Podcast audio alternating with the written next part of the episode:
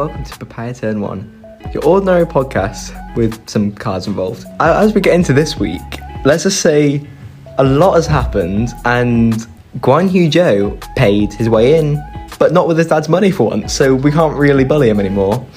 Let's get started.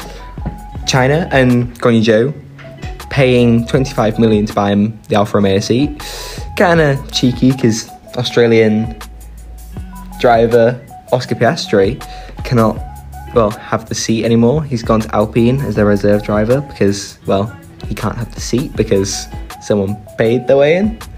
But as I was saying, not with their dad's money. So you've got you've got to give them credit there because it's not with their dad's money. So like, It's a nice change to see for once. yeah, maybe just their country's money, but first Chinese driver, that's a record as well in itself. So well done. And because of this, Guan Yu Zhou will be the only rookie next year, unless you count Albon as being rookie he's been out for a year. Or Mazepin. I still class him as a rookie. See, I quite like Mazepin. I really like Mazepin because I feel sorry for him because he has been rushed. And I don't know if the rush has always been his choice. Because his dad's got money, but his dad's sponsoring the team, yes. But has his dad done that to make his son go into Formula One, or is he doing it nicely? I think he could have made a natural progression there, but he needed more time in the in the junior series. He's like F1, F3, not F1, F2, F3. F1, like, it's already there. But I mean, talking about Mazepin, did you see that overtake he did on turn one this weekend? I did not know. He did it on Schumacher, so another hat. But it was really close, and you probably didn't see the Yuki or Stroll incident, but it I did see that. Yeah. it nearly ended up being like that. But my, but um, Mick gave him a bit of space.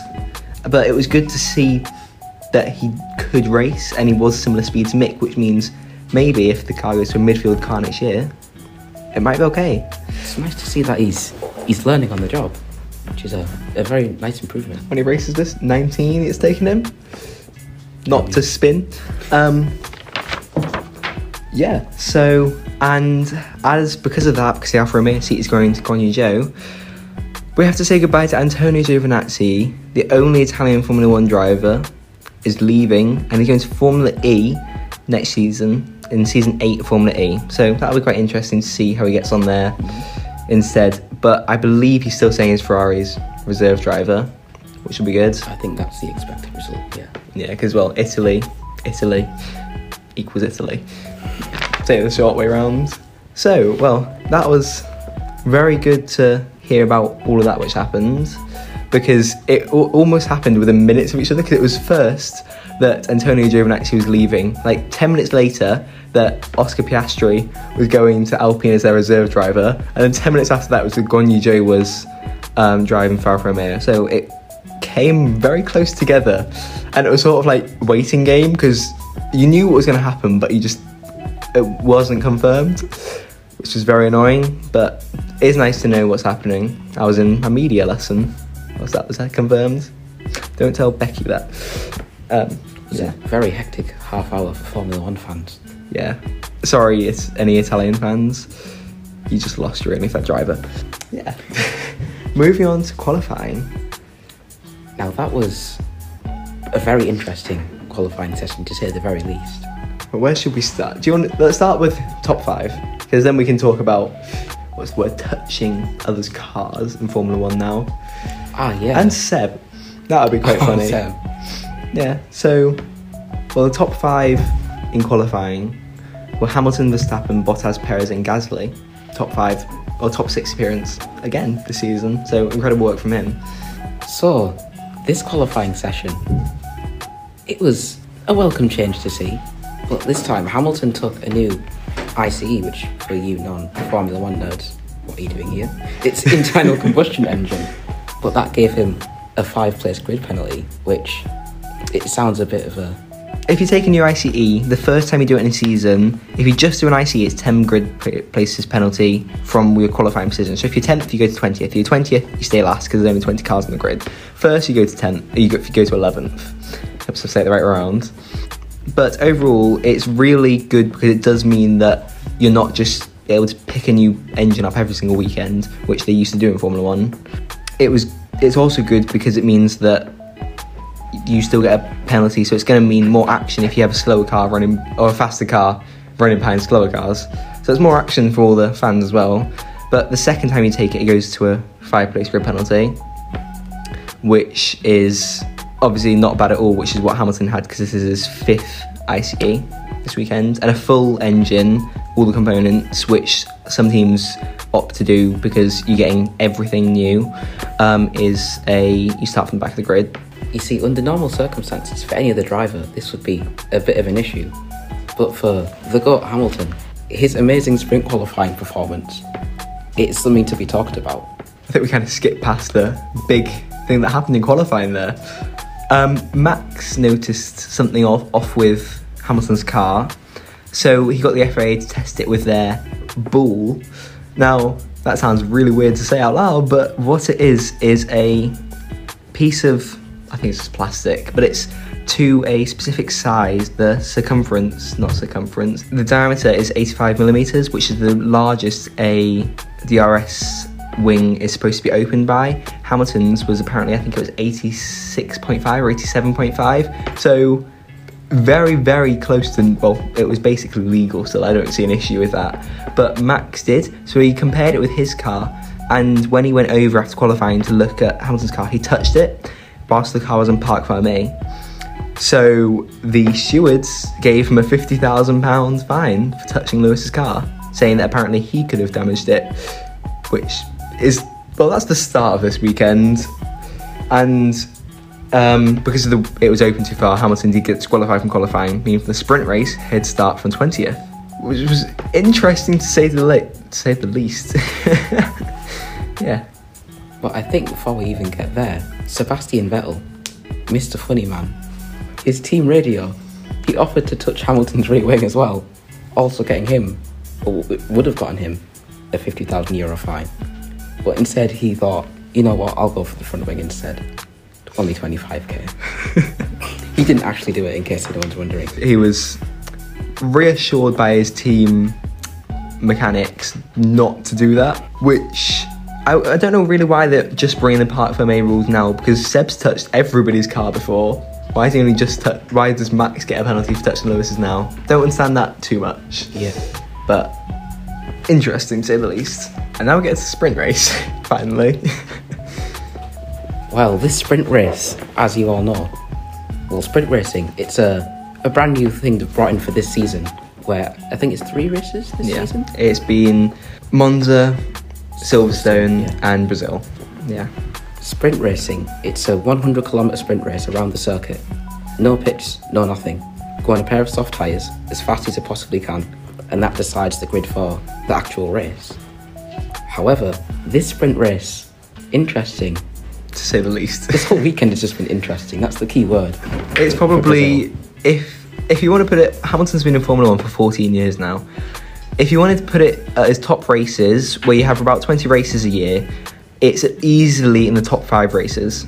Just for some statistics there, if not the top, because 25 grid penalty, uh, 25 place grid penalty throughout the entire weekend, and he still ended up coming first. I mean, it only goes to show how talented the man is.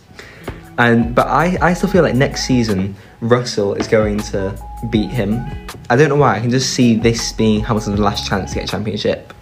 I think Mercedes probably brought him in to be a second driver, but Russell's going for more of a Hamilton Rosberg dynamic. He's not there as a teammate, he's there to win. He's going to challenge him, and Hamilton has to he has to prove that he can keep up with Russell.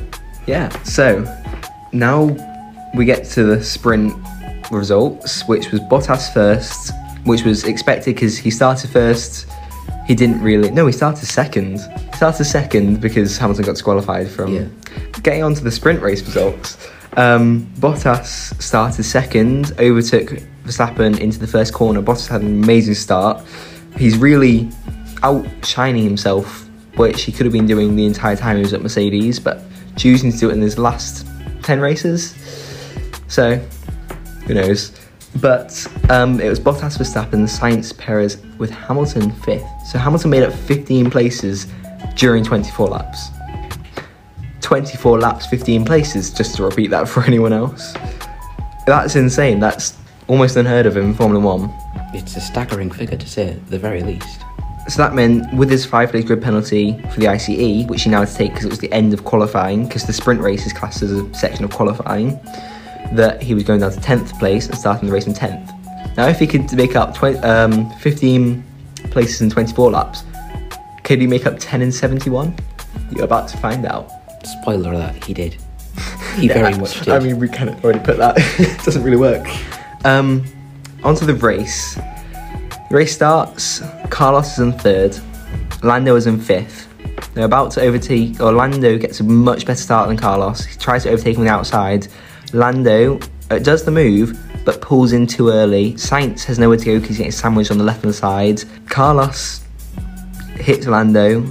Lando gets a puncture. Carlos no damage, but it's a really bad sign for their friendship because after the race, it was clear that Lando was not happy with his team, with his best friend, and we could be seeing the end of Carlando. Very, very sad day for all Formula One fans here. Yeah. Let's not talk about the subject anymore. Let's go to turn four, Max and Lewis. Have you seen the onboard of the corner yet? I have. Well, Max didn't turn out of it. He was committed all the way through to push Lewis off, forcing himself to go wide as well.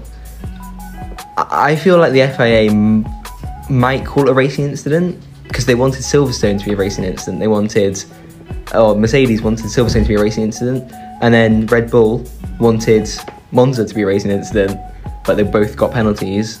So it'll be interesting to see what gets taken down and if anything's even done before Qatar. The Losi, Losi, L something. yeah. It's usually just used for MotoGP, but they've turned it into a Formula One track because COVID and you can't go to countries at the moment. Yeah. So Hamilton, we've already said, 25 places during the entire, or 10 places during the race, but it was really good to see that he didn't get put off by Max's efforts to run him into a wall. So it was nice to see that he still came back a few laps later and overtook him for the win. And by the end of the race, I think he was like 10 seconds ahead of Max Yeah, it was. A, in like 10 laps. So that's insane. It just shows what he's, he's capable of with the new engine. Especially at a track that's normally much more favourable towards Red Bulls. It shows that Yeah. he's not letting go. They're fighting this championship till the very end. Did you see um, Senna's home country and his flag? I don't know why I say Senna's. The Brazilian flag was. Um, the, Brazil don't have any Formula One driver at the moment, so Hamilton took the opportunity to turn everyone from Brazil into his fan. He got their flag, wrapped it around them, and proudly waved it to show how happy he was to have raced in their country. It was just sportsmanship, being proud to have been able to race in their country. And his home hero was Senna, which he paid tribute to with his helmet design in the Brazilian flag colours, which are also Senna's helmet colours, which I thought was really nice. Yeah, it was Still really, have a really work nice there. Yeah, just made it a lot more personal, the race. Well, the results were Hamilton, Verstappen, Bottas, Perez, and Leclerc. Mercedes are now 15 points up in the constructors. Again. Um, Ferrari extend their lead now to 32.5 points. I have a feeling that we're seeing the end of McLaren in P3 because, well, just not anymore. McLaren in P4. One of those days. Tough But- week to be a McLaren fan. Let's go back to the good news. Guan Yu Zhou got the seat, first Chinese Formula One driver, and that is amazing. It's not like we have been knowing that for a few weeks now.